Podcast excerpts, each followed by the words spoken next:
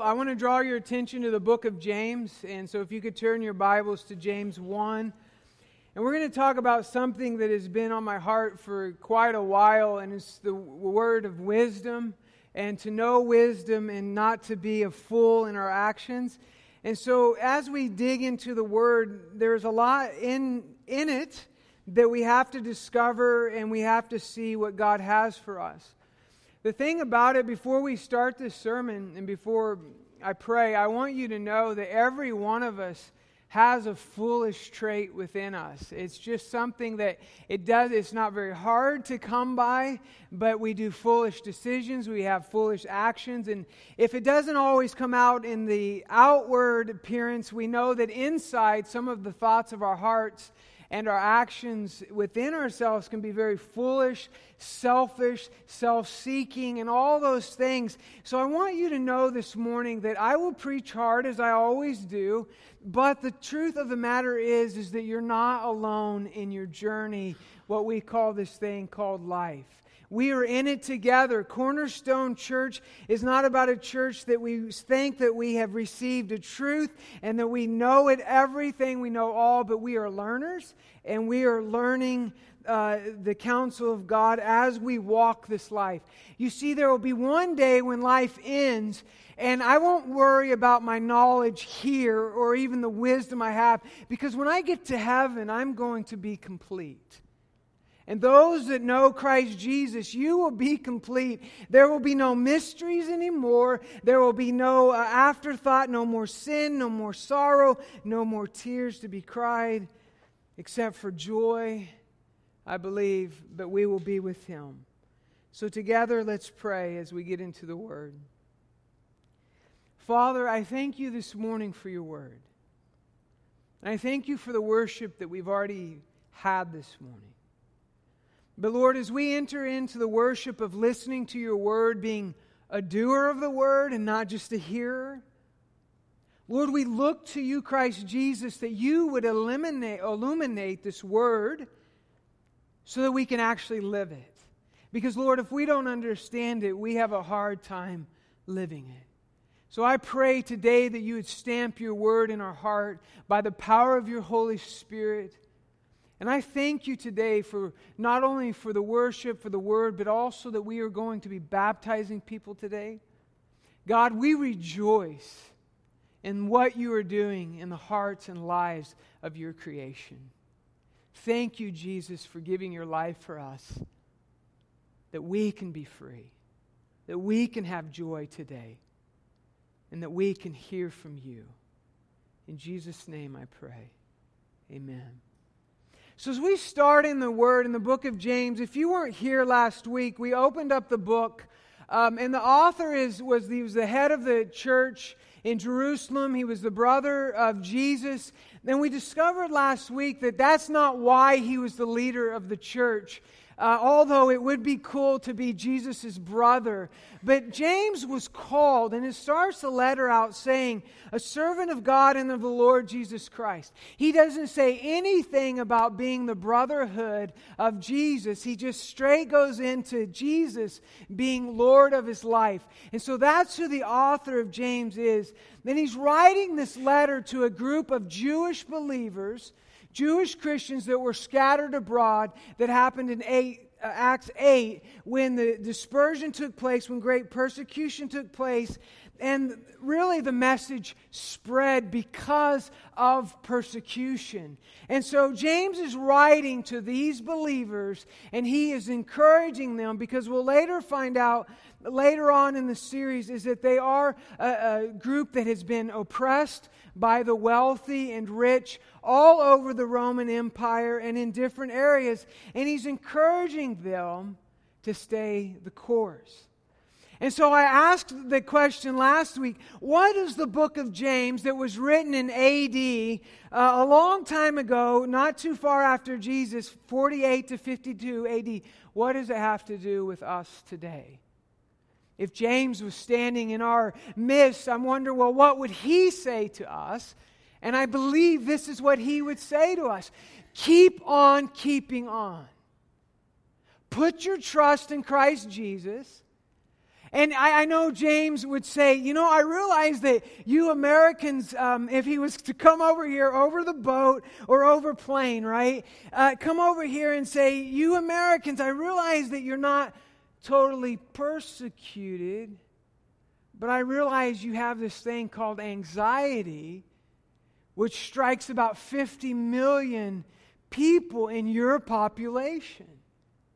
And he would probably say to us today, Hey, anxious one, you can put all your trust in Christ. He will hold you and he will keep you through it all. And so, James, in the first couple of scriptures, says, Count it all joy when you are facing various trials.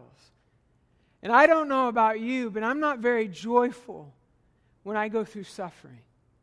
Actually, I go into this reverted state of a five year old hitting my bed and saying, Lord, why? Why me?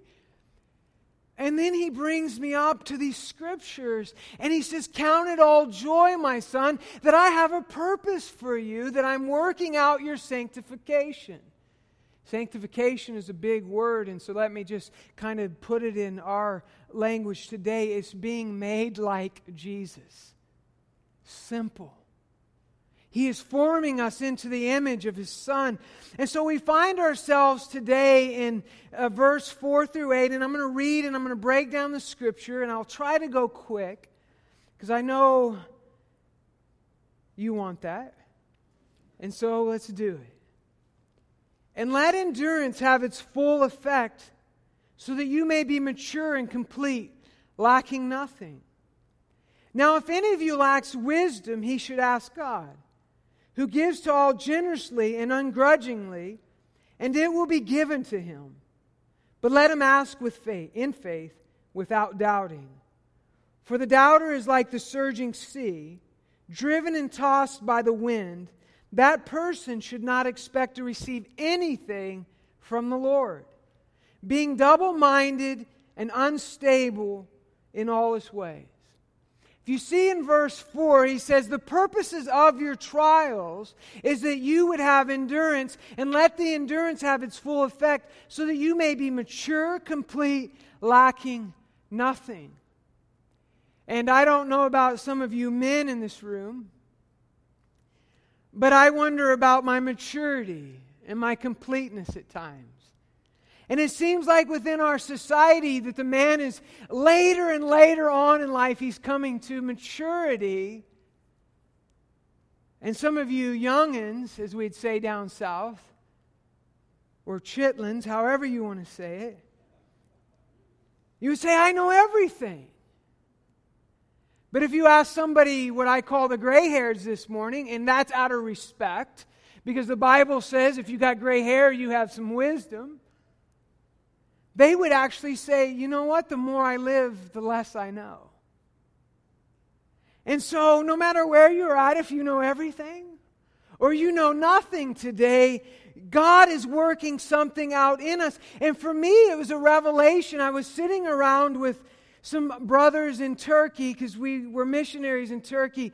And we were sitting around talking, and I was 39. They were, I think, 38. And we all sit around and look to each other and said, Guys, it's time to man up. And I don't know how holy that moment was, except I felt the presence of God speaking to all of us, and it wasn't a prideful state. It's time for us to lead. It's time for us not to just sit back and be, always be told what to do. It's time for us to, to what all God has imparted over into us over the years, it's time for us to take it to others. And I remember that aspect because you see, my father was a pastor and he walked away from the pastor when I was 14. And that was hard. So I didn't always have a, a, father figure, or actually I did after I come to faith, but at the time I didn't, and I didn't always have the most wisdom and the greatest of knowledge, but God had always been a good, good father. And I can't explain it, but when I gave my heart to Him, something came in and renewed, and, and, and something changed. To where I became a, a, child of God and I began to walk on the path of maturity and completeness, but lacking nothing. But James says in verse 5 Now, if any of you lacks wisdom, he should ask of God.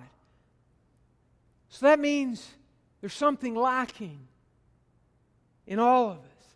But here's the deal James is writing to the church who is under trial and he's saying that you need wisdom in the midst of your trial.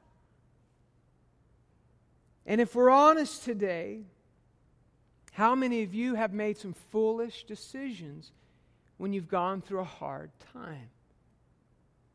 You see, I've been told in life that don't make any life changing decisions while you're going through a trial.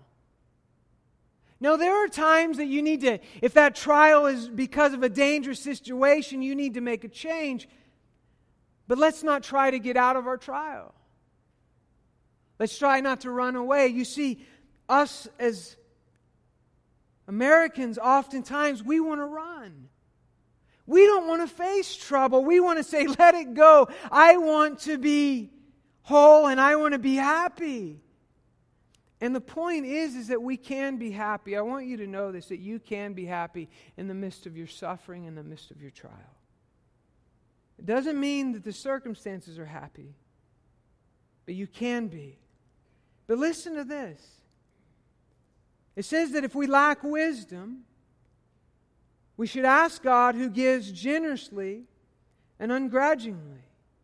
Now, here it says in different translations that God will give wisdom without reproach or find fault. So I want you to know if you are lacking wisdom, that you are not going to have a father who you are asking for wisdom to say, How dumb are you? Why don't you have the wisdom to get through this situation? Instead, God says, Come and, and He's going to give it to us. How many of you have had that time I have. You've sought wisdom and counsel from others.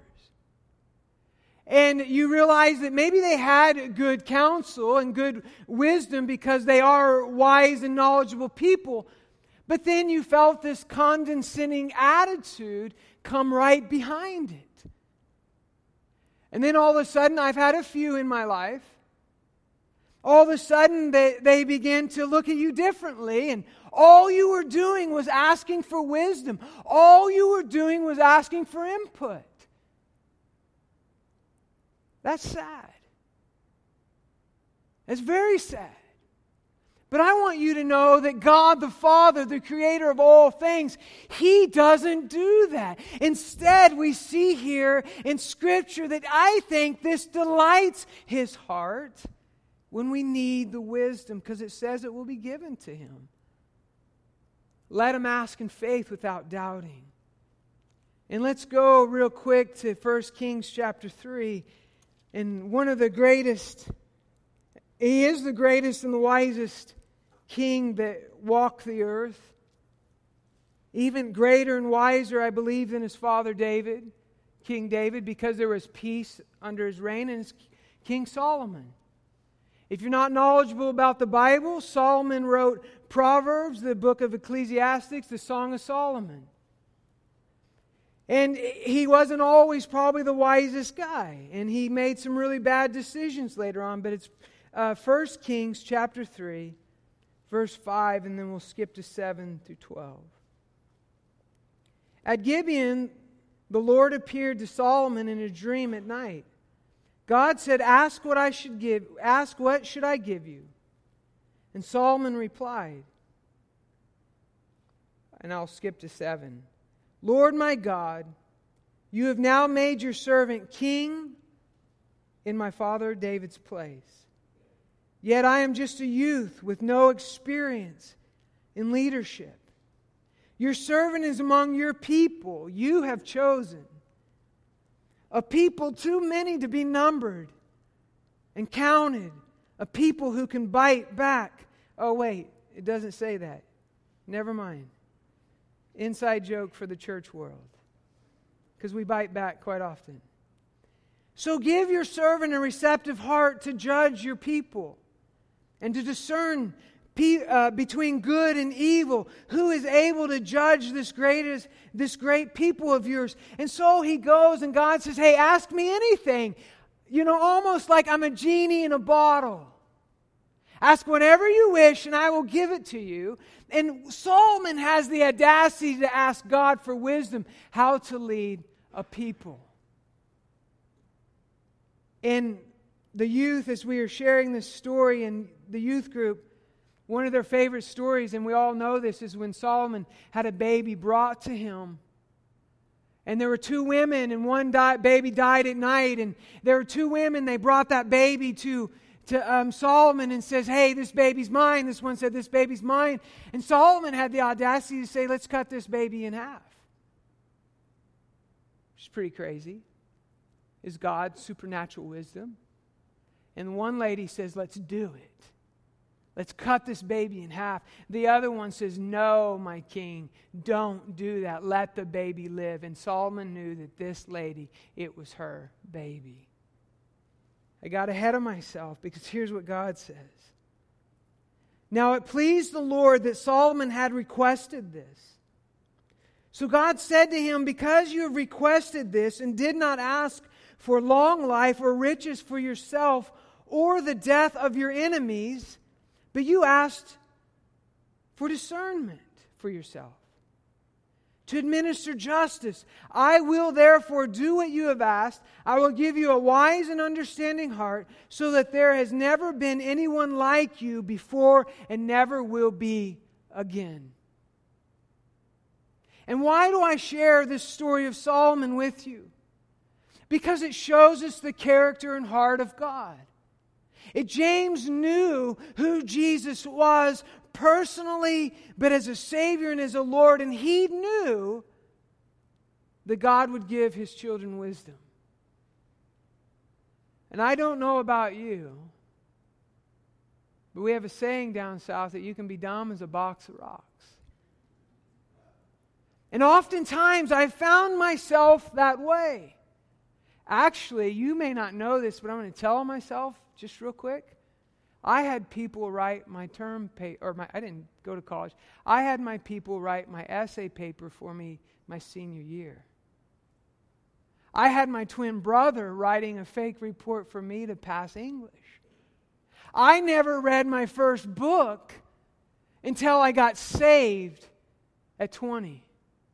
And the first book was Prince and the Pauper one of the greatest books ever written. It's a great book. You see, I can find myself needing wisdom quite often. Finding myself needing God's guidance and His supernatural wisdom. And I, this is one promise in the Bible that I can hang my hat on and say, I know if God, if I ask the Father for wisdom, He is going to give it to me and I rejoice. And I think this delights the heart of the Father.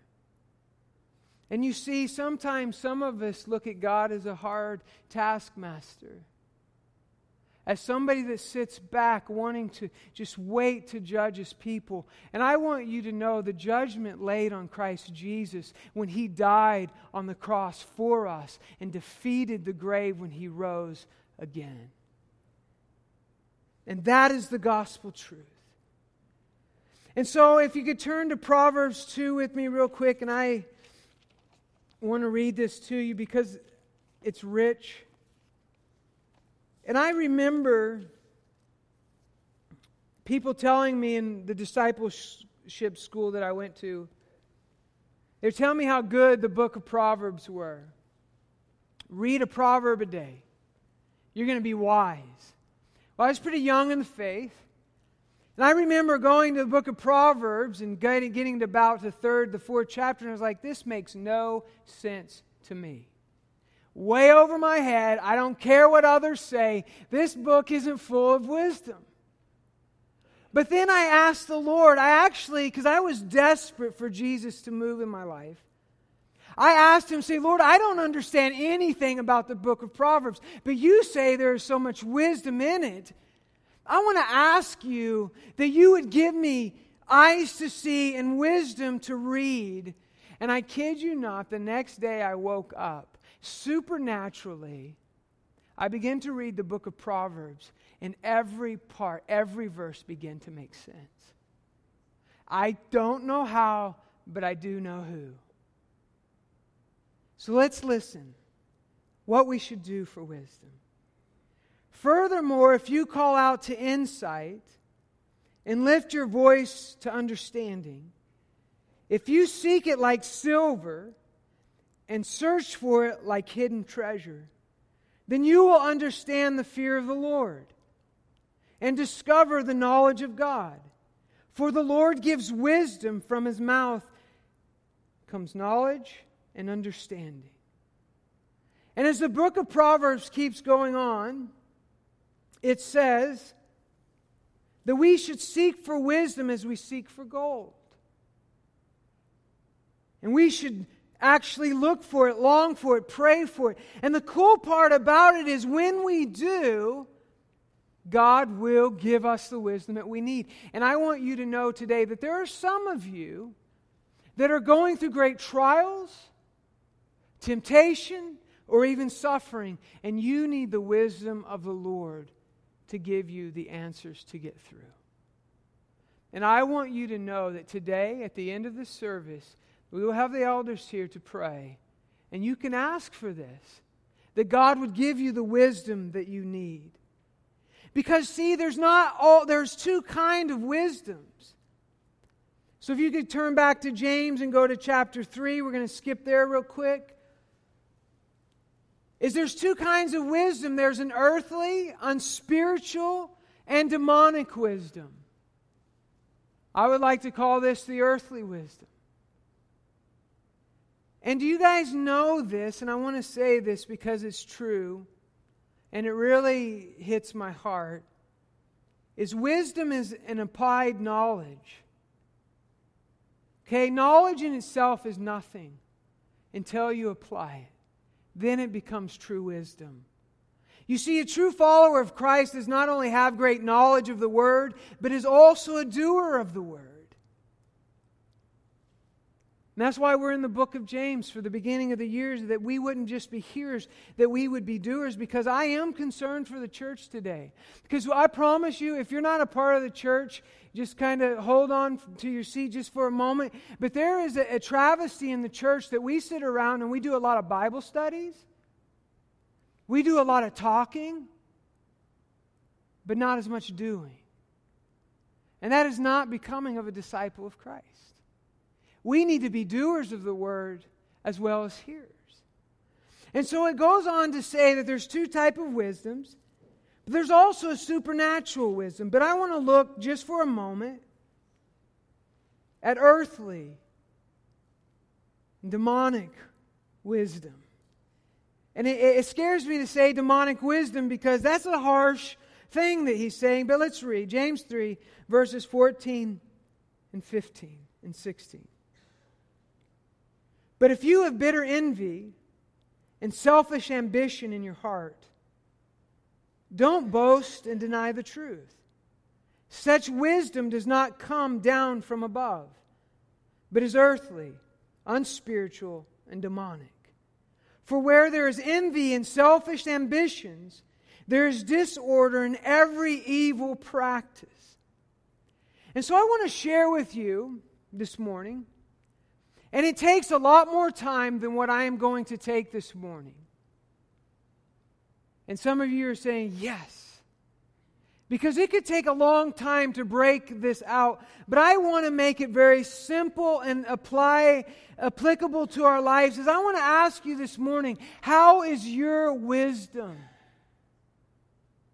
And how are the decisions that you are making? And here's the hope for us. Remember, I began the, the sermon with saying all of us have foolish traits. And all of us at times do unwisely things, even mature believers. So, you new believers, you're not alone. But it says this if you have bitter envy, and that word envy, some uh, translations say jealousy, it's not really holds the true meaning Because the thought is not of hostile envy of other people's gifts or affections or their cars or houses or their knowledge, which our word jealousy implies, or envy. But it has a much worse meaning. There are those who are quick on the draw, more than ready to fight for their rights, and easily prepared to feel that they are in some way threatened by others. It is more the sharpness of spirit in personal relationships, this over concern for one's own position, dignity, rights, or whatever. That's what James has in mind. How, have, how many of you find yourselves when you are pressed or when people come across your way or in personal relationships, one of the first things you say, my right? This is about me. This is about who I am. Now you are telling me something. So, what I do in relationships a lot of times is then I start to build a fence around me and say, wait a minute, you are infringing on my rights. And if we're honest, then we become threatened because then we become known. And what happens when you become known is people get to know you. And I have a joke around here is that we strive for personal relationships with one another, but remember when you do get into those pur- pur- purposeful relationships, that then we begin to see the inside of one another and we're exposed. And being exposed can be a scary thing. That's why so many people go and hide and they become their own, they get on their own island. And I want you to know today that your own island is not wise at all. Actually, it's unspiritual, it's worldly, and it's actually demonic. Because the church was meant to be the church, was meant to be together. And I have to admit to you that, that I'm not mature totally yet, and I lack some things, and I need help at times. And why do I say me? Because oftentimes I say me to make you feel better. But this morning I really mean us. And why I like this harsh word, it's not really harsh, it's actually pretty joyful. Why I like this word is because it puts my heart back into the center of where it needs to be in Christ. This isn't a total rebuke as we would take a rebuke. It's just saying, listen, are you envious and are you looking for your own rights? Are you looking for your own selfish ambition? And then I want to ask you, how is your life looking today? Is there a bunch of disorder in your personal relationships? Is there disunity in your relationships? Now, I admit to you that it may not be your fault. And I would ask for you to pray for those others in your life. But is it due to what you are doing and the decisions that you are making? Then I want to say this the traits of a foolish heart. They do not listen to counsel. When others come and say stuff to them, they just ignore it and Proverbs 10 17. Don't go there. You can write it down if you want. But it says, The one who follows instruction, who the one who follows instruction is on the path to life, but the one who rejects correction goes astray. So they don't listen to counsel. The second is they despise counsel. They despise counsel. Proverbs 1 7, the fear of the Lord is the beginning of knowledge. Fools despise wisdom and instruction. And I would say, be careful because when you give wisdom to fools, sometimes they will turn on you. And that's not cool. It's actually pretty hurtful. Proverbs 23 9 says, Do not speak in the hearing of a fool, for he will despise the wisdom of your words. So I want to ask you this morning do you take the counsel from others? The third trait of a foolish person and a foolish heart is they are always concerned about themselves. Let me indulge with you just for a moment, and I say this a lot. Is that when we go through trials and sufferings, who do we think about first? Ourselves. Thank you.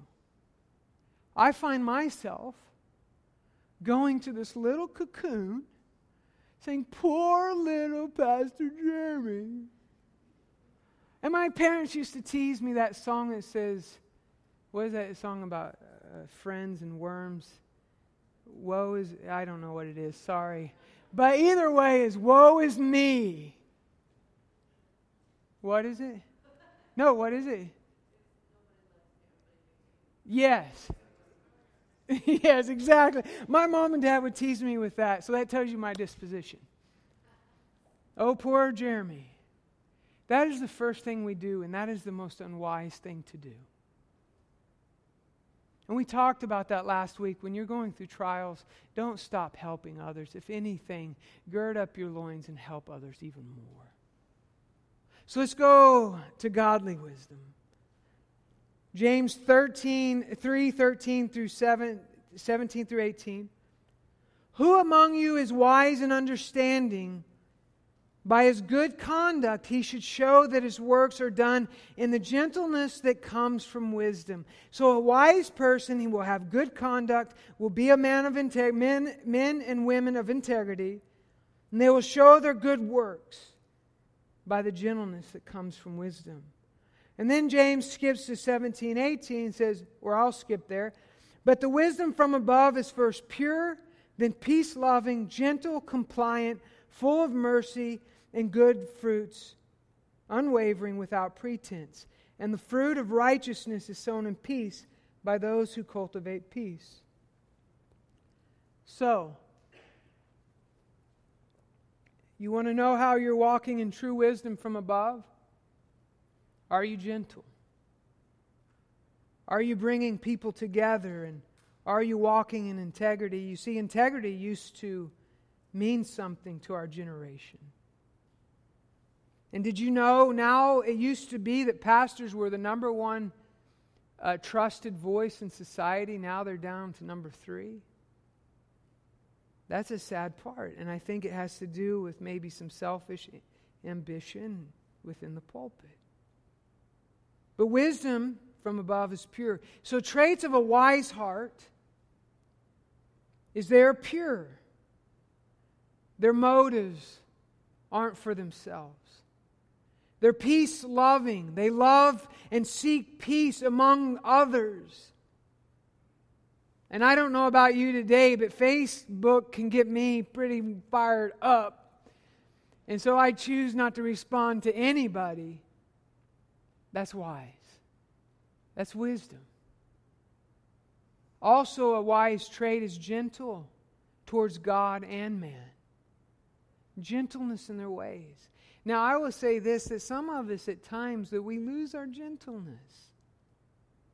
And we need to turn and ask God for help. Compliant. What do I mean by compliant? Because that's a big word in the translation of the Bible that we're using this morning. But really, it means open to listen. Are you open to listen? A wise person seeks counsel. Um, I had a friend in Turkey, and all you Alice House friends like my friend in Turkey. And I, would, I felt like I was giving him wise counsel. I would give him the knowledge that God had given me and, and said, hey, you do this, some things. And he was a believer, and he would never do what I tell him to do. And I feel like this was like keeping him and he's a Muslim background believer. This was like keeping him from destruction and some bad choices. I give him counsel, and lo and behold, he'd call me the next day, and this guy would give his life for me. And I, he would say, Man, Jeremy, I'm in trouble. You're such a good guy, Jeremy. Look at your family. You're so wise. And I would just say, Attila, you're so dumb. You're so unwise. Bad joke. But I would, in a way, say, Attila, you're being very unwise in your decisions. I gave you counsel, and you chose not to do it. You see, a wise person, it doesn't mean you will do what others tell you. I want you to know that, that just because you are open to listen, if God has given you a conviction and a, you have heard His voice within context of the church and of the Bible and the Holy Spirit, don't change your mind on your conviction, but be willing to listen. And I want you to know we take the greatest example from the Father who says, Come and let us reason. And a wise person be full of mercy and have good fruits in their life. They will be unwavering, not double minded, as we see in chapter 1. And they will be without pretense or hypocrisy. You see, a hypocrite, and we're all guilty of it believes something within his heart, but his actions do like otherwise. You see, that's unwise. And so, what do we do when we are a hypocrite? We go to the Father and say, Father, I see some inconsistencies in my life. Will you help me? Because I know this isn't like you. And, but I, yet I run to it as a foolish heart but I look to you. Would you help me? Would you give me wisdom? And so I want to encourage you today as the worship team comes. I want to encourage you today that if you are going through something, that you have a Father in heaven that wants to give you wisdom. And I want you to know today that if you don't know Jesus, that you have every opportunity to turn to Him. And you see, a foolish heart says, I don't need Jesus. That is foolish. A wise heart says, I need Jesus. I'm going to run to him no matter what this life looks like. And I am going to seek him with all my heart. And so, as we begin to end, I want to give you, and this is probably the hardest part of preaching, is some application to the sermon. So, I want to give you some applied wisdom. It's really simple. Pray for wisdom. Pray. Do what the Bible says to seek wisdom with all your heart and don't doubt. See, this is one of those promises, again, that you don't have to doubt that, that God is there and He is going to give you wisdom and He's going to delight when you come to ask Him. The second I want all of us to do is to take inventory of what is going on in our life. What's going on? Do you need to change your attitude or your heart? You see, I find myself oftentimes when I get into this foolish traits and to this selfish ambition, is that it can be as simple as a change of attitude. To get to the Father and say, Lord, I see these traits in me. Will you forgive me and will you help me? Others, it is going to be a need to change what you are doing. Stop doing what you're doing. And the third for you wise people that have no problems, there's got to be some of you out there. It could be a good time of giving thanks to God for leading you in wisdom. So if you could stand with me today. And what we do here at Cornerstone, if I could have the elders come. And what I want to do is that we do what I call response time. And we want to open this time up for you to get prayer if you are seeking wisdom. If you are going through situations in your life that you don't know how to deal with, come and get prayer. We want to pray for you and with you.